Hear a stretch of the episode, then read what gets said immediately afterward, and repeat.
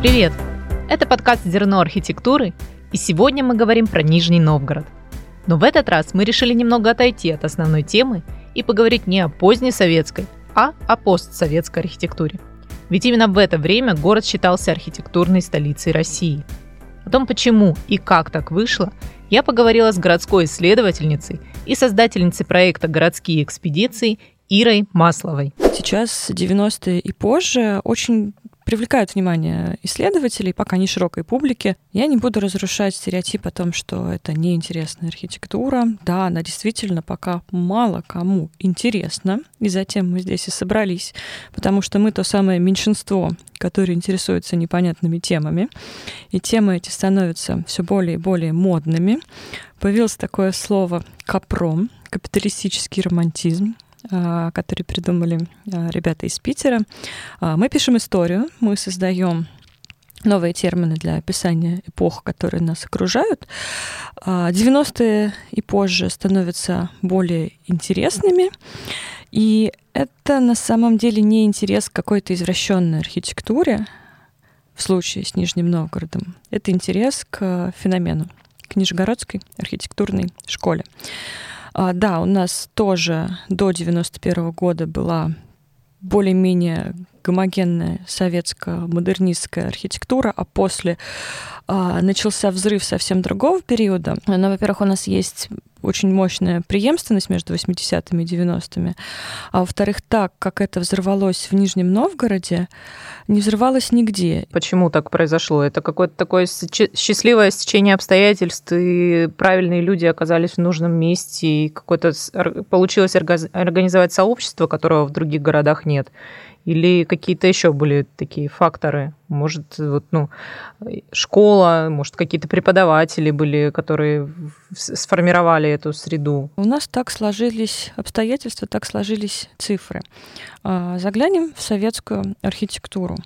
А, мы все прекрасно понимаем, что в 60-е годы случается подъем, правда, не архитектуры, а строительства, и что начинают строить очень много везде по всей стране. У нас в городе тоже, это еще город Горький тогда называется. Ну и как-то так складывается, что у нас вот к середине 60-х прям уже остро назревает потребность именно в архитектурном факультете, то есть чтобы были не инженеры, но и архитекторы. Честно говоря, я до конца не понимаю, зачем, потому что строить панельки могут и инженеры. Ну вот, понадобились архитекторы. В 1966 году был создан архитектурный факультет. Соответственно, в 1971 году, через пять лет, появился первый выпуск. А вот здесь уже тоже честно говоря, мне так хочется поговорить с этими первыми выпускниками и сказать, вы, вы что, вы вот так долго ждали, да, или что? А еще больше интересно поговорить с людьми, которые м, закончили там какой-нибудь инженерный факультет году в 70-м и сказать, а вы мечтали, да, вы ведь так мечтали поступить на архитектурный, просто его не было, да, но вы уже хотели. Это как я в свое время, а, я закончила градостроительство до появления всяких там Варламовых урбанистики, и я так обламывалась, когда после того, как я закончила институт, появилось профессиональное урбанистическое образование. Мы мечтали сейчас об урбанистике, а вот они, видимо, тогда мечтали об архитектуре. То есть первые выпуски архитекторов — это, если не гении, то, по крайней мере, таланты и архитекторы, которые стали известными на всю Россию прямо с самого начала 70-х. Соответственно, считаем дальше. А, в 70-е, 80-е эти люди проектируют, появляются другие архитекторы выпуска 85-го, 80-го там, годов. Они проектируют все в советское время. С одной стороны, они набираются опыта проектирования в советских реалиях, когда авторское проектирование практически не существует, когда основная работа ведется над привязкой типовых объектов. А как эти люди рассказывали, они заламывали себе руки, то есть очень хотелось работать, потому что они были талантливы и способны на это. А, но этих заказов не было, то есть каждый авторский заказ, который хотелось сделать, приходилось ездить в Москву, утверждать его там вот, а можно мы тут вот дом сами спроектируем, а не будем строить то, что вот нам тут прислали обычное. Можно мы хотя бы как-то разнообразим его фасад. Вот. Кстати, именно в Нижнем Новгороде, то есть тогда в Горьком, в 80-е годы, утверждение этих проектов перешло а, каким-то образом, вот э, добились горьковские архитекторы того, чтобы это утверждение перешло из э, Москвы в, в руки Нижегородского региона, и чтобы утверждать нужно было у нас, то чтобы больше свободы. Ну, раз, развязывали сами себе руки. Вот, конечно, эти архитекторы получили опыт советский.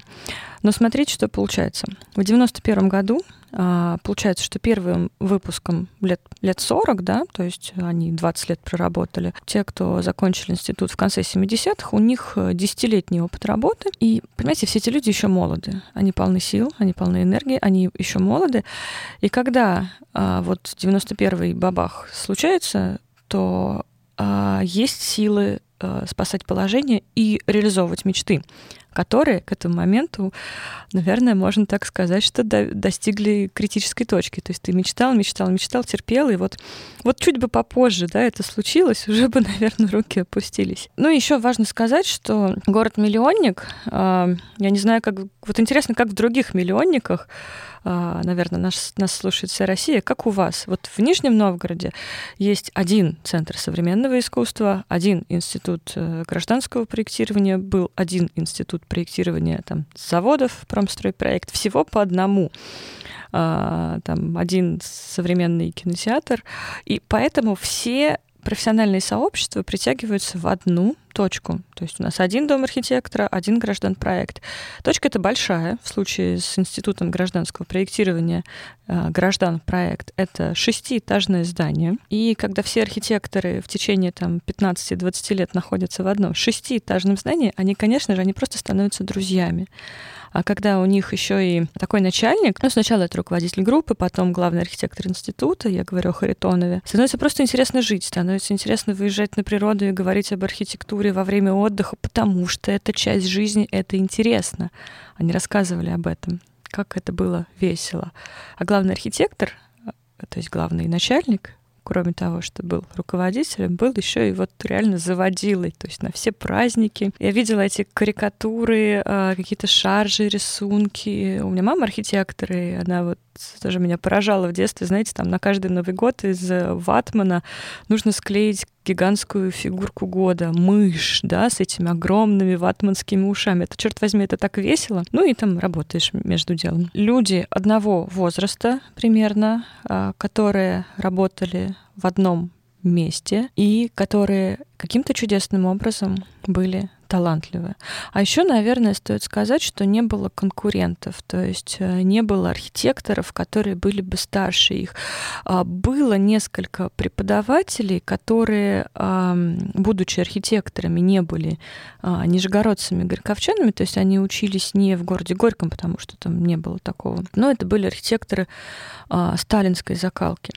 Еще немножко математики. Если вы учитесь э, в 70-м году, вот э, сейчас 70-й год, а, вы идете на архитектурный факультет, кто вам там преподает? Ваши преподаватели, которые старше вас, ну, лет на 10, соответственно, они закончили году в 60-м, не 60-м, ну, лет на 15. Вот очень вероятно, что профессора будут а, сталинской закалки. Это будет другое время. А, то есть, если они старше вас на 15 лет, они учились в сталинское время, и это не то, что сейчас происходит. Если они учились на 10 лет старше вас, то они застали самое начало формирования индустриальной архитектуры, и у них еще пока, наверное, нет опыта. Ну, либо это пионеры советского модернизма, вспоминая московскую выставку на эту тему. Советская архитектура вообще очень часто меняется, и э, этот хронологический контекст, в котором вы оказываетесь в той или иной точке, в 60-м году вы или в 85-м, это принципиальная разница, у вас принципиально разный бэкграунд. Вот. Вот наши нашли э, такие даты, в которые складываются гении. Кто первый построил здание, после которого все сказали «Вау», и, и началась вот эта эпоха. Есть такое? Или все как-то в раз вдруг построилось несколько зданий и пошло-поехало? Дело в том, что то были свои ВАУ еще в 80-е. А, один из первых объектов — это банк «Гарантия». Когда банк «Гарантия» как проект появился в 93-м, когда он появился как реализация в 95-м, то есть он строился еще 94-й, 95-й, а, это, с одной стороны, было шоком, потому что такого еще никогда не было. С другой стороны, профессиональное сообщество видело, как это создавалось, как это создавалось, как это было на бумаге. Там мне говорили, что чуть ли не перерисовывали потом вот эти линии, они там стали расходиться по всем чертежам, эти э, криволинейные модерновые линии э, всех завораживали. Можно сказать, что ахнули после банка гарантия, и действительно банк гарантия именно стал таким триггером, который э, позволил запустить процессы любви и интереса к Нижнему Новгороду, к Нижегородской архитектурной школе. Но чтобы такие процессы запустить, это должно было быть не единичное здание и не первое. Тут как первые объекты я бы выделила вот что. А, мне безумно нравится, и не только мне, это вообще такой общий нижегородский фанатизм по судейской вышке на Грибном канале. Это такая очень маленькая, безумно стильная коробочка, которая оказалась очень модной сейчас. Там появилось кафе такое тоже в стиле советского модернизма. Вот. А, она 87 года она абсолютно модернистская. Она еще не про там какой-то постмодернизм, школу 90-х. Вот как она появилась? Молодому архитектору дали ненужный объект и сказали, ну, что сделаешь, что сделаешь. То есть э, никаких требований. В отсутствие контроля человек начинает проявлять свои таланты это Сергей Касаткин, а, который с огромной любовью поработал над маленьким объектом. А, предположу, что в маленьком объекте еще можно ярче и смелее выразить а, все свое чувство пространства. Вот, потому что вышка небольшая, это фактически только такая башня. Башня — это уже ярко, это уже точечный объект, очень выделяющийся над средой. Она такая компактная, очень сама себе самоштабная. А, вот, то есть 87 год, а уже какие-то идут проявления, проявления таланта. Можно упомянуть, что вышку сейчас отремонтировали, то есть э, ее не забыли, она ну, востребована и недавно прошла реконструкция. Да, да, и, кстати, там задумывалось кафе изначально, а, изначально кафе так и не реализовалось, и вот только сейчас, а, когда мы осознали, насколько прекрасна вышка, в ней появилось кафе, можно копнуть еще раньше, вглубь советского модернизма, а, в начало 80-х, 83 год, время проектирования коробок, еще даже не перестройка. Вот. А у нас появляется объект гостиницы «Октябрьская», которая а, уже сильно смелее, чем то, что стоит вокруг, а, чем то, как принято проектировать раньше. Ну, Октябрьская — это значит обкомовская. А, то есть все обкомовские гостиницы всегда называются октябрьскими, и обком партии заказывает себе хороший объект. Вот, на себе не экономит. Хотя, как бы, могу себе представить, что обкомовские гостиницы, октябрьские гостиницы выглядят как коробки. Но вот у нас они выбрали место для гостиницы на набережной и, так сказать, раскошелились на авторское проектирование. Там даже не реализовали все, что предлагали архитекторы, они там еще более сложный объем предлагали сделать, но уже получилась не коробка, уже получилась пластика, уже получилась тоже и башенка, и, а, знаете, вот он реально трогательный такой объект. Подходишь, и он такой, как шкатулочка, и ты понимаешь, что он тебе не угрожает, он разговаривает с тобой на одном человеческом языке, он такой практически приятный на ощупь. Хотя ты, конечно, там шестой этаж не потрогаешь, но, но хочется. Так, ну давай вернемся опять в 90-е. То есть, может, вот ты рассказала про Харитонова, про гарантию, может быть, еще про какие-то его проекты поговорить. И вот на момент стройки гарантии э, Харитонов кем уже был в городе? Это просто пока индивидуальный проектировщик, архитектор, или он уже тогда стал главным архитектором города? И на момент строительства своих самых ярких объектов Харитонов уже был главным архитектором города. С 92-го он стал занимать эту должность. Вот как складывалась карьера человека? А, сначала это руководитель группы, затем, затем главный архитектор института проектного, в котором он работает. А главным архитектором города в этот момент является его учитель Сергей Тимофеев. Наступает 91 год. Главный архитектор а, теряет а, свою должность, место становится вакантным. Было понятно, что это место должен занять Харитонов. То есть ты становишься главным архитектором города, ты бросаешь работу в своем институте и начинаешь вот говорить этому институту, что делать, а там вообще никого не осталось уже. Вот так себе идея. Он сначала уехал из города вообще, как писали, набираться опыта, набираться опыта в, в другую, в одну из первых частных э, проектных мастерских. Вот, затем вернулся, э, стал, глав, э, принял приглашение стать главным архитектором города. А, то есть он, получается, ушел на э, работу чиновником, то есть из творчества в администрацию. Но очень быстро он стал совмещать а, работу а, чиновником с творческой деятельностью. То есть я напомню, что он сначала начал работать в одной из первых персональных творческих мастерских, а, сначала не в Нижнем Новгороде, затем в Нижнем Новгороде они создали э, со своим институтским товарищем Евгением Николаевичем Пестовым мастерскую. Короче говоря, он стал совмещать работу в персональной творческой мастерской и в администрации как вспоминали коллеги. Понедельник, пятница он чиновник, суббота, воскресенье он главный архитектор мастерской. Ну, кстати, еще если говорить про вот это сплоченное архитектурное сообщество Нижнего Новгорода, я приятно была удивлена, что у вас есть такая вещь, как архитектурный рейтинг, что это причем такая, ну, когда архитекторы сами э, среди себя выбирают лучшее здание, там, или несколько зданий в разных категориях, и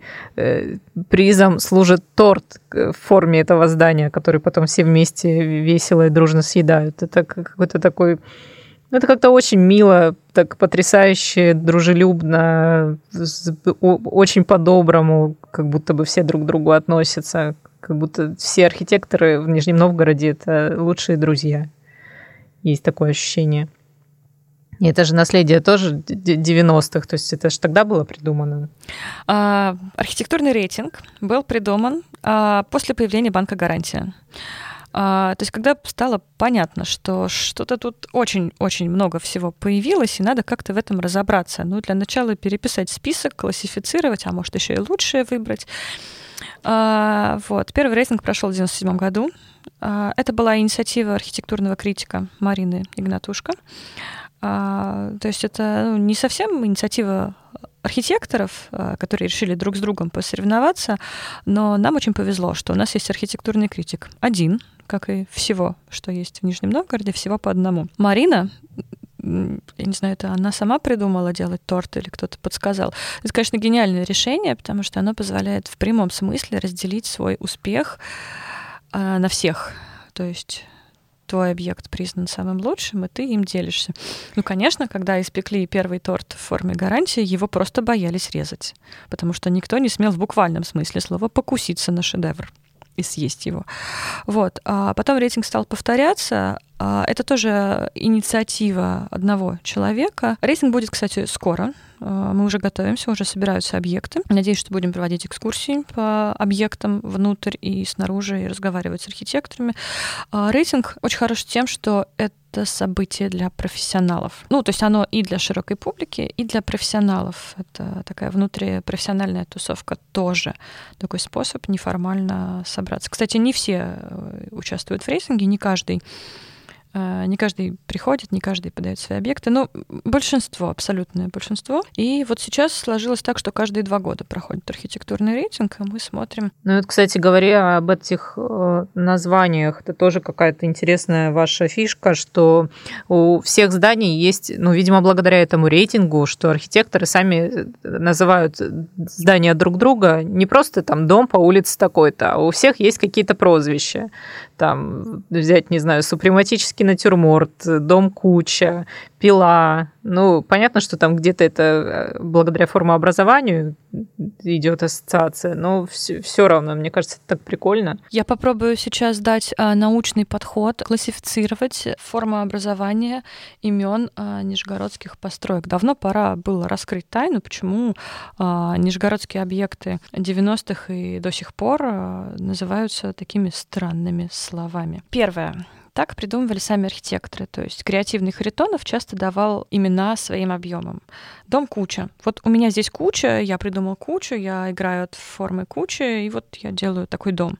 Вот, ну понятно, что там, например, какой-нибудь Лобачевский плаза, это название торгового центра, который идет, но там пусть это будет вторым способом назвать здание. Очень многие имена дала архитектурный критик а, тогда, когда вот нужно было как-то их разделять в списке, потому что неинтересно. Дом на улице такой-то, номер 25. Неинтересно. Не представляешь, нужна образная история. Но кроме того, что это придумывается критиком, то есть как бы снаружи, это еще и имеет основание в том, что самим архитектором было заложено. То есть, например, супрематический натюрморт — это идея архитектора, которая была заложена в этот объект, что он работает как своего рода фон для исторической улицы, но он стоит э, как бы в глубине исторической улицы, работает как натюрморт, как такой поднос для исторического наследия. И это было видно, это читалось, что это задумывается как натюрморт, а вот именно слова «супрематический натюрморт» были сформулированы уже,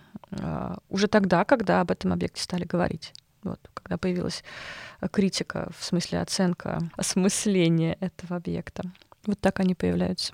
Ну, это тоже классно, потому что, мне кажется, в других городах обычно, ну, ЖК по названию ЖК, как застройщик назвал, так и называется. И, ну, и каких-то таких ассоциативных вещей мало можно встретить. Башня-репродуктор. Вот это, кстати, название, которое в случае с этим объектом кажется мне чуть более надуманным, оно как будто бы очень нужно общественности для того, чтобы выделять это здание.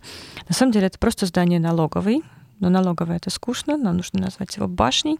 Действительно, башня в здании налоговой э, становится тем, что превращает здание обычной налоговой службы в шедевр. Собственно, башней является лестничная клетка, то есть вообще второстепенный объем в здании.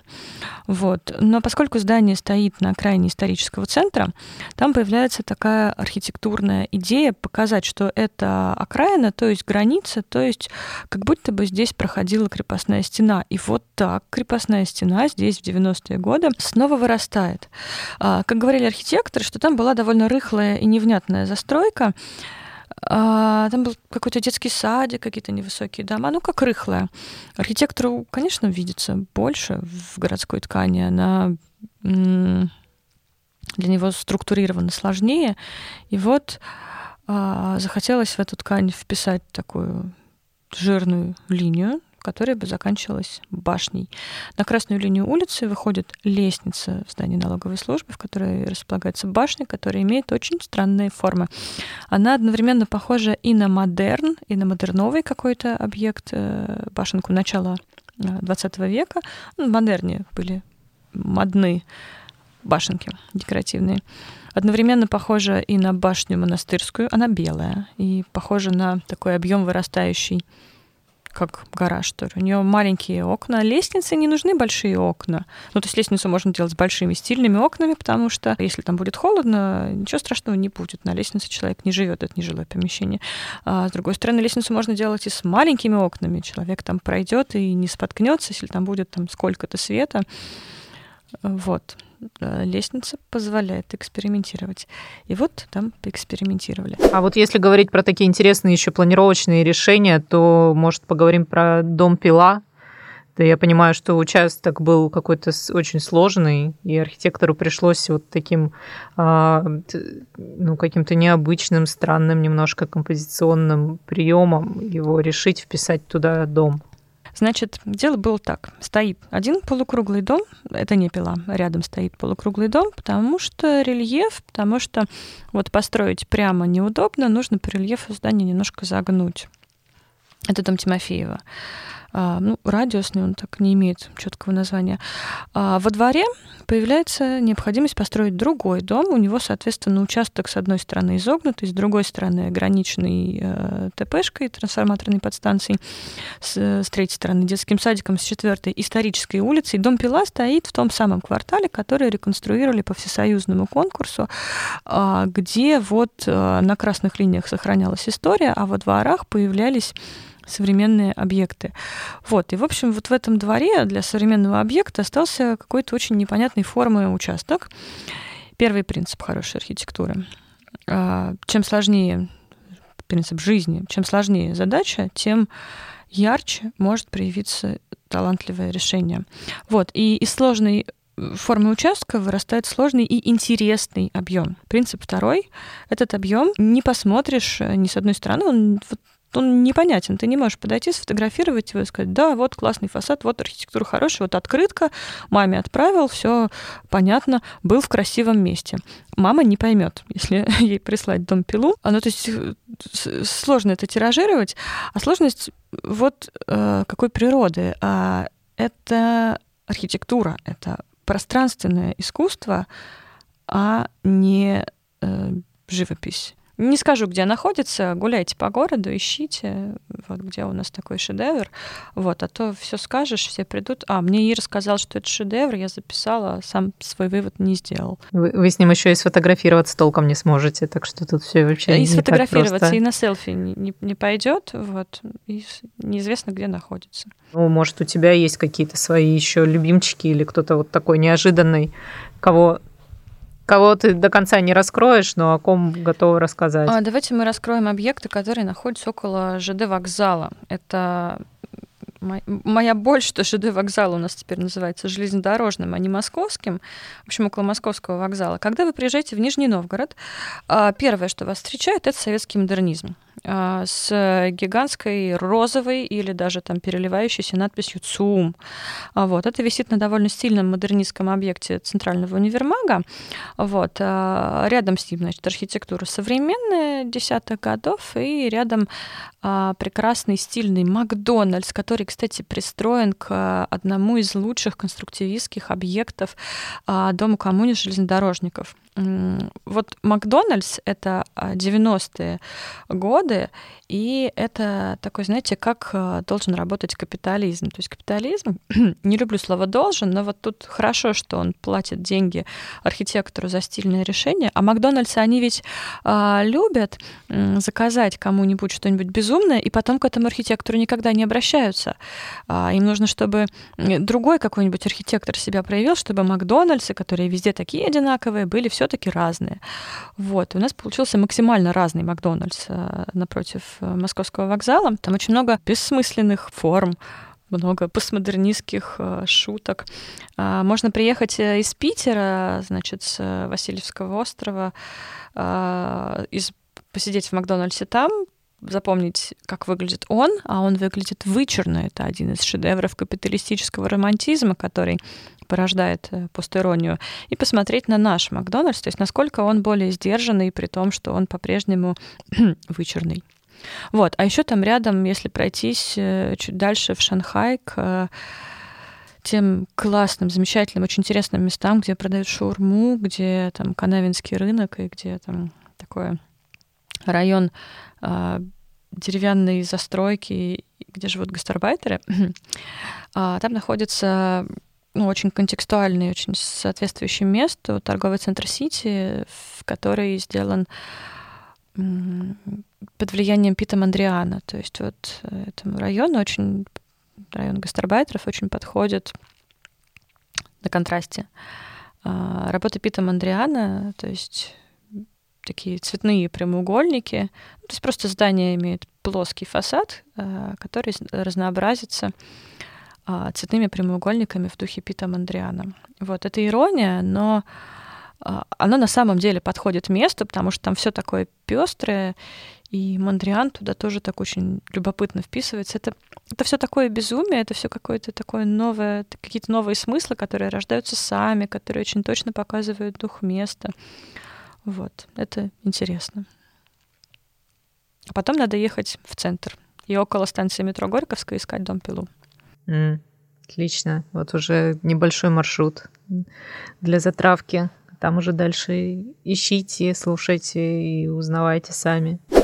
А на твой взгляд, как архитектура вот этого периода Ниж- Нижнего Новгорода, она повлияла на архитектуру России? Если честно, я когда готовилась, я как будто бы видела в некоторых зданиях э, Нижнего черты, которые видела в своем детстве в зданиях омских, в новых. То есть, я не знаю, либо это просто общие какие-то места того времени и приемы, насмотренные в журналах, и все их э, тиражировали, либо вот как раз наоборот, это преемственность именно от вас, от Нижнего.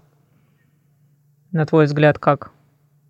А, мне кажется, что когда историк искусства надевает очки и начинает говорить о такой преемственности, он сильно лукавит, потому что, чтобы эта преемственность была, нужно, во-первых, чтобы архитекторы Омска и Нижнего Новгорода были очень хорошо знакомы, очень хорошо поняли друг друга, услышали и договорились, что да, мы тебя поняли, мы еще и сделаем, так? И вдохновились. А, не знаю, может, я не права, но мне кажется, что преемственности и влияния все-таки нет.